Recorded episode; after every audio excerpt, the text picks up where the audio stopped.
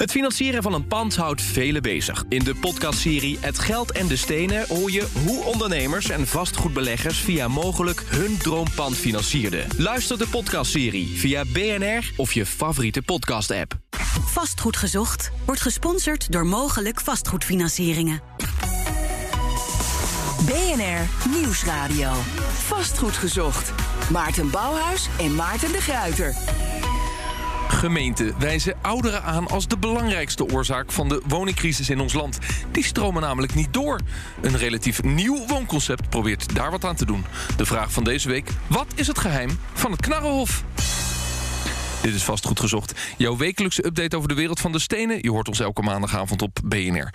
We blijven natuurlijk de ontwikkelingen volgen vanuit Oekraïne. Daarvoor verwijs ik, verwijs ik heel graag naar onze app en bnr.nl. Daar vind je het laatste nieuws over de oorlog daar, inclusief duiding van onze kenners. Als er grote ontwikkelingen zijn, dan hoor je die hier uiteraard meteen.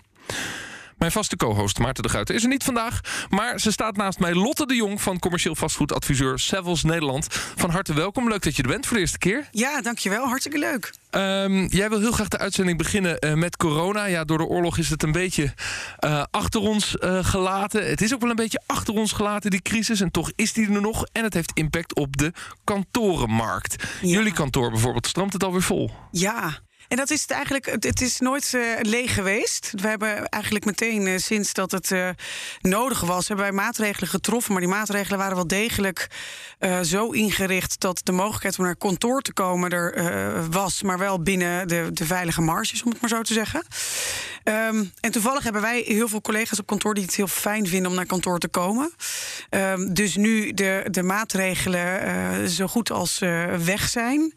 Uh, zie je dat inderdaad uh, het kantoor nog, nog voller stroomt eigenlijk. Ja, ja. Uh, maar laten we even naar het grotere plaatje kijken. De kantorenbusiness. Maarten de Gruiter zegt altijd tegen mij... het valt wel mee, er blijft behoefte aan stenen. Ja. Hoe zie jij dat van, vanuit Seffels en vanuit jouw rol? Uh, ja, want uh, de behoefte aan stenen blijft, de behoefte aan ergens met elkaar samenkomen blijft. En uh, een kantoor heeft meerdere functies. Niet alleen maar om achter een bureau je werk te doen. Uh, maar een kantoor heeft ook een functie van samenkomen, elkaar ontmoeten en het gevoel hebben dat je ergens bij hoort. Hè? Um, en dat gaat niet weg. Um, en je merkt, ja, we hebben met elkaar uh, geconstateerd dat plaats en tijd onafhankelijk werken goed gaat. Hè? Want we hebben digitale middelen om elkaar uh, te kunnen vinden. Um, maar je merkt dus ook dat die hybride vorm uh, heel wenselijk is. Omdat je dus ook echt nog wel terug naar kantoor wil gaan. Ja, er zijn heel veel corporate bedrijven die zeggen nu... Uh, work at home, meet at the office. Ja. En we gaan ook het kantoor daarop aanpassen. Ja. nou, dat zijn natuurlijk grote investeringen die dan gedaan worden in het interieur. maar, maar zal het dan toch niet invloed hebben op de hoeveelheid meters... die gehuurd wordt door dit soort grote corporates? Omdat je, ja, als de mensen gewoon thuis achter hun laptop zitten... je toch wat minder meters nodig hebt? Uh, uh, ja, hij is wat te kort door de bocht. En die probeer ik ook altijd wat te nuanceren. Want het is niet zo uh, dat je naar, naar vastgoed kan kijken in de zin dat je zegt: ik ga een x percentage. Uh, thuiswerken of niet op kantoor zijn, hè, dus dat de afspraken zijn die je met elkaar maakt, uh, dat dat ook meteen impliceert dat je dus ook dat percentage minder vierkante meters nodig hebt. Inderdaad, de functie van het kantoor zie je dat daar een verschuiving plaatsvindt. Hè, dus dat het een andere functie krijgt dan dat het uh, daarvoor had. Maar daarvoor heb je niet per se minder meters nodig. Nee. dus die behoefte aan het vastgoed zal blijven, denk ik. Dankjewel. Blijf bij ons, Lotte de Jong. Dankjewel. Vastgoed gezocht. Veilig wonen, zelfstandig en toch met de gezelligheid van de mensen om je heen. Net als in die kantoortuin. Dat is het idee van Knarrenhof. Een woonconcept voor senioren die op steeds meer plekken in Nederland opduikt. Deze hoogleraar zit er in de Raad van Advies. Uh, dus je kunt die ouderen daarmee helpen. Die kunnen echt een veel betere toekomst nog hebben. Een derde levensfase die veel beter is ingevuld. Nou, dat is al heel veel waard, denk ik. Iedereen herkent Peter Boelhouwer als je verstand hebt van vastgoed. Zometeen het hele gesprek met hem. Ik praat verder met uh, Peter Prak van Cooper Veldman. Zij zijn de bedenkers van Knarrenhof. Peter, van harte welkom. Ja, dag. Uh, ik wil heel graag in dit gesprek, laten we zeggen, beginnen met een soort denkbeeldige wandeling door Knarrenhof. Het is best wel een gevleugelde term al geworden als het gaat over woonconcepten, maar niet iedereen zal het kennen. Wat zie ik als ik daar binnenloop? Nou, eigenlijk als je in de straat uh, aankomt lopen, dan zie je gewoon een, uh, een, een, een, een straat vol met woningen. Maar ergens tussendoor vind je een uh, poortje of een ingang. En als je daar naar binnen gaat, dan zie je een binnentuin. En de mensen hebben hun achtertuin, hun eigen terras, hebben ze aan de binnenkant van de woning. En die grenst aan een gemeenschappelijke tuin. Dus het is ook verboden om hoge schuttingen te slaan. Ja, wij werken uitsluitend met, eh, met groene hagen. En zelfs met dubbele hagen, die een deel op eigen terrein en een deel op gemeenschappelijk terrein staan. Wij eh, bouwen natuur inclusief met allerlei eh, vogelhuisjes. Maar ik zie dus een hofje zoals de stad Haarlem bijvoorbeeld nog een aantal van die prachtige hofjes heeft. uit, de, uit de 18e eeuw, gok ik eventjes. Zo'n soort hofje moet ik me voorstellen. Ja, die hofjes uit de 16e en 17e eeuw eh, zijn het Zijn ze, vooral. zo, zijn ze nog ouder? Ja. Ja, de oudste van Nederland zijn eh, 754 jaar. Vanaf 1276 eh, na Christus waren de eerste hofjes al in Nederland. En dat is niet voor niets. Hè, van net zoals heel. Zeg, de, de eerste mensen, natuurvolken, die zaten al toen ze het vuur uitvonden in een kring rondom het vuur. De Romeinse villa die had een hortus conclusus. Eh, Het kasteel, de klooster, die hadden een ommuurde eh, tuin. En vanuit dat concept zijn jullie gaan werken. Hoeveel zijn er nu eh, die je ontwikkeld hebt in Nederland die bewoond zijn? Er zijn nu vier bewoond en we hebben nu nog drie in aanbouw, waarvan er twee dit voorjaar worden opgeleverd. Oké, en hoeveel woningen zijn dat dan in totaal? We hebben nu iets van eh, zo'n 100, eh, 130 woningen, zeg maar, eh, die opgeleverd en bewoond zijn. En er komt nog veel meer aan. Ja, want je hebt eh, grote plannen om dit groter te maken. Is het nou een, een ehm, laten we zeggen, een vastgoedoplossing? Of is het een, een mensenoplossing? Is het eigenlijk een woongroep, een soort commune uit de jaren 60? Eh, commune is een vies woord. Daar spugen we op eh, vanuit de knarhof, eh, zeg maar. En de knarren zelf ook. Van dan krijg je mensen zeker niet. Nee, het is een, een sociale oplossing. Wij zeggen eerst de mensen, dan de wensen en dan pas de stenen. Er komen steeds meer ouderen. In Nederland wordt het heel erg ontkend, al jarenlang. Met name door gemeenten. Hoe vind die- je dat?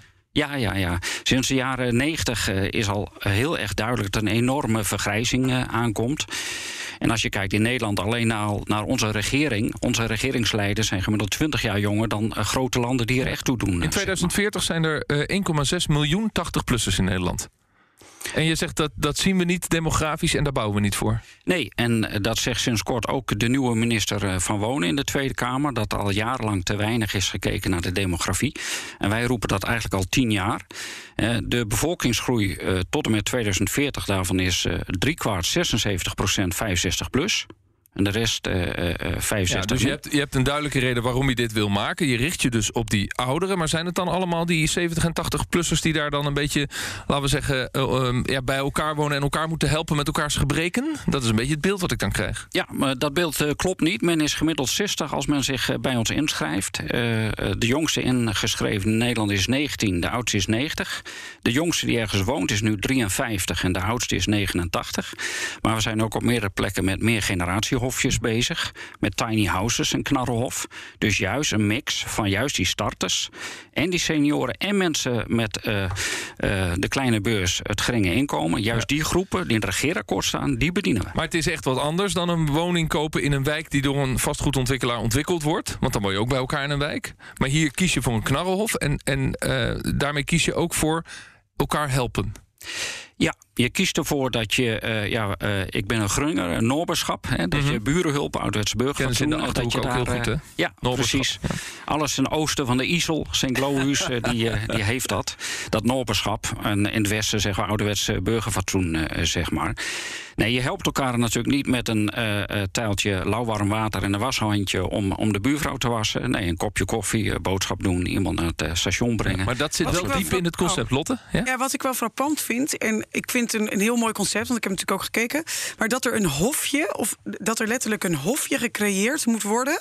Om dat te bereiken. Ja, om dat dus te stimuleren. Wat maakt het dat wij, als dat is dan wat er bij mij, dan die raadsel die bij mij gaat werken.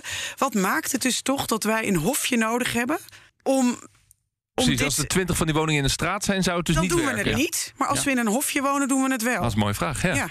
Nou, ehm, kijk, een, een hof is veel moeilijker om te bouwen dan een paar rijwoningen haaks op elkaar zetten. Wij noemen dat makelaarshofjes, hè, met eh, die gaten er, eh, ertussenin. Je kunt eh, eigenlijk zeggen, een hof is een soort archetype van een eigen milieu. Hè, net zoals rondom die vuurplaats. Daarbinnen ben je veilig. En buiten het fort is de rest van de wereld. Dus het Ja. antwoord is, je creëert daardoor veiligheid. En in die veiligheid zijn mensen meer bereid om elkaar te helpen. Ja, eh, en na- niet natuurlijk door die bouwvorm, maar ze komen bij ons omdat ze eh, elkaar willen helpen. En samen met hen gaan we kijken. Hè, eerst de mensen, dan de wensen, dan de stenen. Dan pas gaan we kijken wat we willen maken. En wij werkt dat nou in Jullie hebben dat, jullie hebben dat concept of die, die, Ehm, ja, het concept hebben jullie al wel bedacht. Alleen de invulling mag je samen met de bewoners. Dan maak je het af. Ja, eh, het ingrediënt dus van een gesloten bouwblok met een centrale tuin en een gemeenschappelijke ruimte. En alle woningen die levenloopsbestendig zijn. Dat is de basis. Ja. Daar valt niet aan te tornen. Maar welke vorm de verkaveling heeft, welke architectuur, of het grondgebonden is of appartementen. Dus als, er, als je een groep mensen bij elkaar hebt die dit wil, dan uh, daar begint het mee, zeg je. Ja. En de een is nou, behoorlijk rijk. Die kan dan ook een veel grotere woning in het hofje kopen. Of krijg je dan een soort ongelijkheid in het hofje wat je misschien niet wil? Nee hoor, bij ons uh, het is een hele simpele wereld. We houden de kerk in het midden van het dorp. De sterkste schouders uh, betalen de zwaarste uh, lasten. Dus onze breedste woning grondgebonden is 14 meter 40 breed en 10 meter diep. En onze smalste woning voor, voor starters, die zijn 4,5 meter breed en 10 meter diep. Van en die hoeft niet en, en je wil juist dat die mensen van nou, misschien wel verschillende komaf of verschillende vermogen, ja. laten we zeggen, vermogens bij elkaar wonen. Ja, dat vinden we heel belangrijk. Wij geloven in, in, de inclusieve samenleving, zeg maar. Of iemand een leuk mens is, hangt totaal niet af van hoeveel geld je op de bank nee. heeft of in welk postcode Maar je hebt meer inschrijvingen dan dat je kunt aanbieden nu.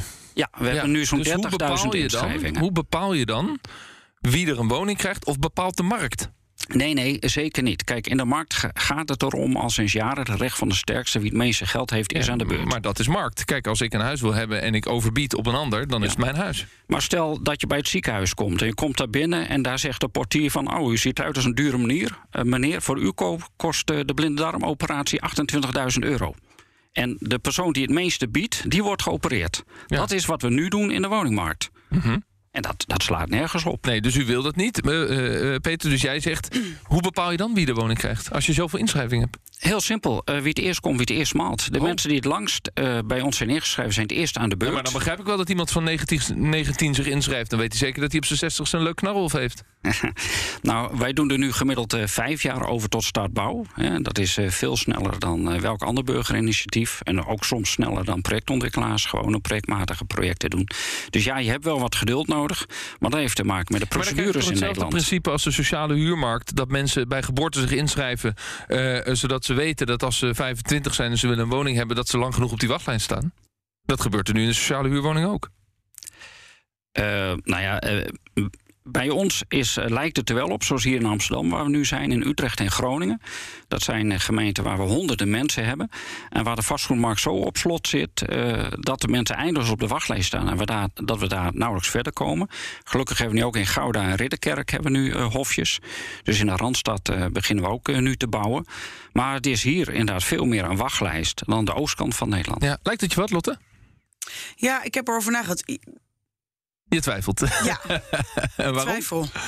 Um, ik hou toch ook wel heel erg van um, privacy. privacy en een beetje incognito uh, leven. Maar daarom zeg ik, ik twijfel omdat ik ook weet dat je behoefte naarmate je ouder wordt wel degelijk gaat veranderen. En ik ook die druk van zorg en elkaar helpen niet alleen maar bij mijn kinderen wil leggen. In die zin sta ik wel achter het concept is dat het belangrijk is dat je elkaar wat meer helpt. Ja. Ik woon in Amsterdam. Nou, daar is weet je, hulp en het buren kennen uh, is, is vele malen minder dan uh, volgens mij als je meer richting de provincies gaat. Ja. Uh, en dat, dat vind ik ook weer te individualistisch. En vind, dus ik, de, ik twijfel nog, maar als ik ouder word, zie ik absoluut de voordelen ervan in. Ja, nou, maar ik nog wel een vraag heb ik al over geleerd. heb. Ja, Lotte, zeg maar. Want je had het net over, je hebt dus kleinere uh, huizen tot wat grotere kavels. Mm-hmm. Wat je nu ook heel erg hoort, juist, is dat we natuurlijk die senioren proberen uit al die grote woningen te halen. Omdat ze, weet je wel, om, omdat we te weinig, uh, te weinig huizen ja, hebben. dat is die klassieke doorstroom. Die klassieke doorstroom. Dus op het moment dat je dan toch weer voor die senioren grote huizen gaat faciliteren, dan houden we dat met elkaar, naar mijn idee, in stand. Nee, dat is, uh, dat is niet waar. Okay. Uh, de mensen die naar ons toe gaan, die komen uit, de, uit woningen met drie of vier slaapkamers. En die gaan dan naar een woning toe met één of twee slaapkamers. Okay. En misschien een hobbykamer. Ja. En die wonen nu op uh, plekken waar hun kinderen groot uh, geworden zijn. Maar waar de hele bovenverdieping leeg staat. De tuin is te groot, zeg maar. En die mensen die komen alleen voor bullseye, gaat een senior verhuizen. Dus het is waar dat de senior op dit, de senior op dit moment de woningmarkt gijzelt. Maar het is niet hun schuld. Dat is schuld Nee, is eigenlijk van het goed- programmeren van de gemeenten en de ontwikkelaars. Er is geen goed aanbod voor, je, eh, voor ze, Klopt. eh, zeg je. Nou, dat, eh, dat zegt ook Peter Boelhouder. Laten we daar naar luisteren. Hij is adviseur van het Knarrenhof. En dit is wat hij daarover zegt in een bijdrage van collega John van Schagen. De geringe doorstroming van ouderen naar compactere woningen. Dat is volgens gemeenten de belangrijkste oorzaak van de crisis op de woningmarkt. Zo concludeerde de NOS recent na een rondgang onder die gemeenten. Ja, dat heeft natuurlijk deels te maken met het feit dat we daar jarenlang beleid op gevoerd hebben. We hebben levensloopbestendige wonen, was het idee. Dus je blijft gewoon in je woning zo lang mogelijk. Dit is Peter Boelhouwer, hoogleraar woningmarkt aan de TU Delft. En we bouwen je ondersteuning in, de, in, een, in een sociaal netwerk in de buurt, de participatiemaatschappij. Ja, dan is het natuurlijk een beetje gek dat we nu ineens roepen van... nou, dan moeten al die ouderen plotseling gaan verhuizen. Dan moeten ze een netwerk achterlaten. Ze hebben juist geïnvesteerd in hun woning om daar lang te blijven wonen. Dus dat is wel een hele grote eh, ommezwaai. Oftewel, we kunnen het de senioren niet kwalijk nemen dus. De oplossing moeten we volgens Boelhouwer zoeken in wat hij noemt goede producten aanbieden. Woningen in de buurt van winkelcentra, van openbaar vervoersknooppunten... waar mensen mobiel kunnen zijn, die aansluiten bij hun voorkeuren. Maar ja, dat doen we niet eh, in voldoende mate. Over Knarrenhof is Boelhouwer opvallend positief. Nou ja, zo opvallend is dat nou eigenlijk ook weer niet. Ik ben een beetje bevoordeeld, want ik zit in de raad van advies. Dus ik zit daar niet voor niks in. Ik vind dat echt een heel mooi concept. Hè? Want ja, wat zij proberen is om eh, ja, ouderen uit hun eenzaamheid te halen... Naar een geschiktere woonvorm. Hè? Dus die aangepast is, allemaal gelijkvloers. Eh, ze ze zorgen voor wat community, wat gemeenschap. Mensen tekenen ook een contract. Eh, dus je kunt die ouderen daarmee helpen. Die kunnen echt een veel betere toekomst nog hebben. Een derde levensfase die veel beter is ingevuld. Nou, dat is al heel veel waard, denk ik. Je maakt dan inderdaad woningen vrij, waar we het net over hadden. Dat vind ik heel positief. En ja, we hebben ook sterk de indruk dat mensen ook gezonder blijven. Dat je minder beslag legt op de gezondheidszorg. Dat wordt ook onderzocht nu, dat willen we gaan onderzoeken. Ja, dan heb je eigenlijk een drieslag heb je dan te pakken. Dus ja, ik vind dat een ontzettend eh, mooie, mooie concepten. Dat, eh, en zeker ook omdat koop en huren gemengd is. Hè. Er zitten zowel sociale huurwoningen in als koop. Nou, dat is natuurlijk eh, ook qua inclusiviteit is dat natuurlijk een heel mooi, mooi concept. Ja, dat zei Peter Boerhouwer, hoogleraar woningmarkt aan de TU Delft. Eh, vriend van de show, denk ik wel. Zo. Eh, Peter Prak is bedenker van het Knarrenhof. Ehm, ja, het ging over een, eh, contract dat de bewoners afsluiten. Wat staat daar dan in? Dat ze elkaar helpen. Ja, het is een sociaal contract of een sociaal statuut. En er staan eigenlijk twee verplichtingen in.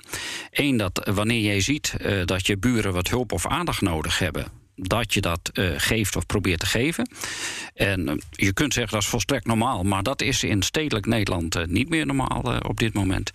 En de tweede verplichting is eigenlijk nog moeilijker: dat je om hulp durft te vragen als je op hulp nodig hebt. In het hele voortraject, voordat de mensen wonen, brengen wij al in beeld wat de hobby's en talenten van mensen zijn. Dus dan weet je, oh, Piet vindt het leuk om iemand naar het station te brengen. Jeanette, die wil graag helpen met belasting invullen. Dus zo maken we die drempel voor hulpvragen ook veel lager. Het interessante is, als je naar eh, hulp in de samenleving kijkt, dan is eigenlijk het grootste probleem ehm, de, de, de vraagverlegenheid, zoals dat heet. Eh, Dus het, het feit, ehm, als je iemand vraagt om te helpen, dan is eigenlijk bijna iedereen bereid om te helpen. Maar mensen vragen niet, omdat ze denken: ja, kom ik bij de ander aan met mijn problemen. Heb je een manier gevonden om dat te doorbreken? Om dus die, die vraagverlegenheid bij Ja. mensen weg te halen? Ja, en dat is heel simpel. Dat is het geheim achter die hofjes. Als je elkaar kent, ga je elkaar ook niet helpen.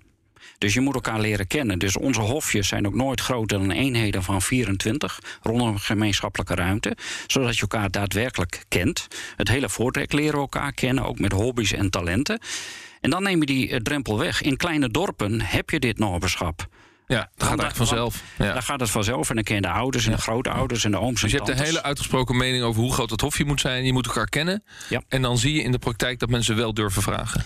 Wij zien nu dat er in projecten mensen zijn die eh, hersenbloedingen gehad hebben of die last krijgen van dementie, die nog zelfstandig kunnen wonen omdat de groep hun eh, helpt. Juist. Nou heeft Hugo de Jonge als nieuwe minister van Vro gezegd... eh, ik pak regie. Er is regie nodig om versnelling in die woningmarkt eh, voor elkaar te boksen. Eh, wat, zou, wat zou datgene moeten zijn wat hij moet doen wat jou betreft... om eh, met veel meer snelheid deze knarrenhoffen te kunnen ontwikkelen? Ja. Nou, Hugo de Jong en Kajsa Longren zijn allebei al bij ons eh, geweest. En wij schrijven al jarenlang brieven aan Hugo de Jonge en Kajsa Longren met steeds hetzelfde verhaal. Een taakstellend percentage levensloopbestendige woningen. Als je bedenkt dat over een paar jaar dat 43% van alle huishoudens 65 plus is. En dat op dit moment 23% van alle huishoudens maar gezinnen met kinderen zijn. En dat 80% van alle nieuwbouw voor gezinnen met kinderen is. Dan zijn we totaal nog steeds verkeerd bezig. Dus Nou, een taakstellend percentage, maar jij wil ook dat dat niet verstoord wordt door marktwerking. Ehm, nou, ehm, Dan moeten zij daar dus ook iets voor doen. Dat het, dat het niet aan de markt wordt overgelaten. En dat dus ja, de knarrolven gekocht worden door de mensen die daar het meest geld voor hebben. Nou, kijk, bij ons eh, kan je dus als je een woning koopt, kan je hem ook niet vrij verkopen. Dat kan niet. Het moet aan iemand verkocht worden die ingeschreven is bij ons. Dus diezelfde wachtlijst. Wij laten dat taxeren. Wij verkopen de woningen onder de marktwaarde om het betaalbaar te houden. En die korting die geven we door aan een volgende bewoner. Dus wij schakelen die doorgeschoten marktwerking schakelen wij juist uit. Juist. Ehm, dan heel iets anders. Het zijn meer generatiehofjes. Ja, ik heb wel één, ik heb Lotte? één vraag, even, want je, je, je had het, tenminste dat heb ik gelezen, je hebt huur en koop, toch? Ja, ja. Hoe houden jullie die huurindexatie eh, in de perken? Want wat ik ook heb begrepen, dat toevallig eh, in mijn naaste omgeving... dat mensen inderdaad in zo'n eh, verzorgende oudere appartementencomplex eh, kwamen te wonen... Mhm. maar die op een gegeven moment weg moesten... omdat er elk jaar zoveel eh huur bovenop kwam... en je hebt maar een appartementen worden, ja. pensioen waar je van AW waar je Ja. van moet doen... Ja. En die konden zich dat niet permitteren. Nee, klopt. Kijk, tot nog toe is de huur bij ons is sociale huur, dus via een corporatie, dus een, is een beperkte Ja. huurstijging.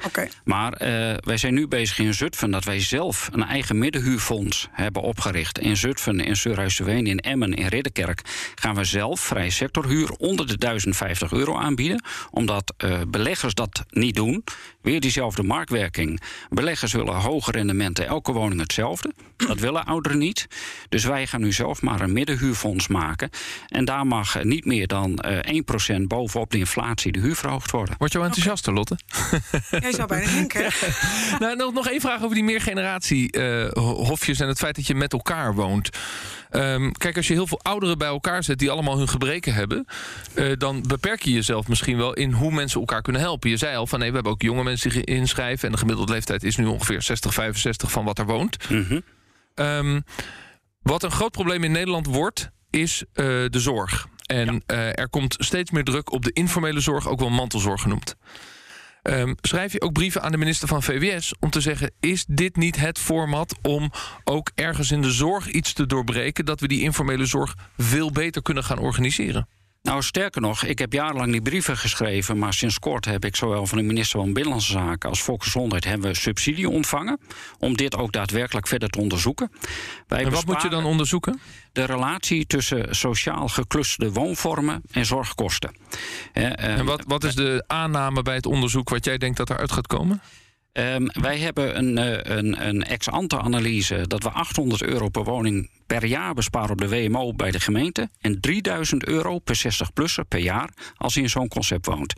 En dat zijn wij nu met negen universiteiten en nog veel meer hoogleraren en drie ziektekostenverzekeraars en twee grootbanken aan het onderzoeken. Want het interessante is, die En oude. dus de- even- de minister- cliché erbij. Die oude jaren 30 woning eh, bij mij in, in, in Heemstede bijvoorbeeld. Waar een ouder in de eentje woont in 200 vierkante meter. En die dan ook nog de gemeente vraagt om de woning aan te passen met een ja. traplift. Daarvan zeg jij, die kosten kunnen eruit. Zet ze in een knarrolf. Juist. Er zijn heel veel gezinnen die heel graag in die woning willen wonen, namelijk. Ja. Zou je niet moeten de denken om, ehm, eh, als je het hebt over de meer diversiteit in de hofjes, dat je eh, die plekken voor, voor jongeren, hè, dus de jongere mensen, die je beschikbaar moet stellen voor mensen die in de zorg werken. Dat hoor je ook veel, hè? Dat mensen die in de zorg werken te weinig verdienen. Ja, ja, Die ja. geen fatsoenlijke woning kunnen krijgen. Ja, Nee, dat, is dat er is een goed idee. Is er een ik- a- als ik even het, Ja? aan, het Lotte mag beantwoorden. Eh, we hebben nu al dat meer dan 20% van onze deelnemers zijn verpleegkundigen uit de ouderenzorg. Oké. Of ja. met pensioen, of die nog werken, die daar eh, gaan wonen, Ja. zeg maar. En als wij combinatie doen met eh eh, meer generatiehofjes met jongeren, dan moeten die jongeren ook nadrukkelijk wat meer doen voor die ouderen om Ja, daar te ja, go- ja. zo goedkoop te mogen wonen. Volstrekt normaal. Dankjewel, Peter Prak van eh, eh, De Knarrenhof. Eh, de- fijn dat je aanwezig was in deze uitzending. Ik weet zeker, Lotte gaat zich binnenkort inschrijven. Dan weet ze, als ze 60 is, kan ze zo'n woning krijgen. Langzaam overtuigd. Dankjewel, Lotte de Jong. Volgende week zijn we er uiteraard weer. Dan gaat het over een initiatief van de Rabobank, Rabo Smart Builds. En het doel om de komende 10 jaar 12.000 huurwoningen te bouwen. Dat volgende week. Bedankt voor het luisteren. Dag. Vastgoed gezocht wordt gesponsord door mogelijk vastgoedfinancieringen.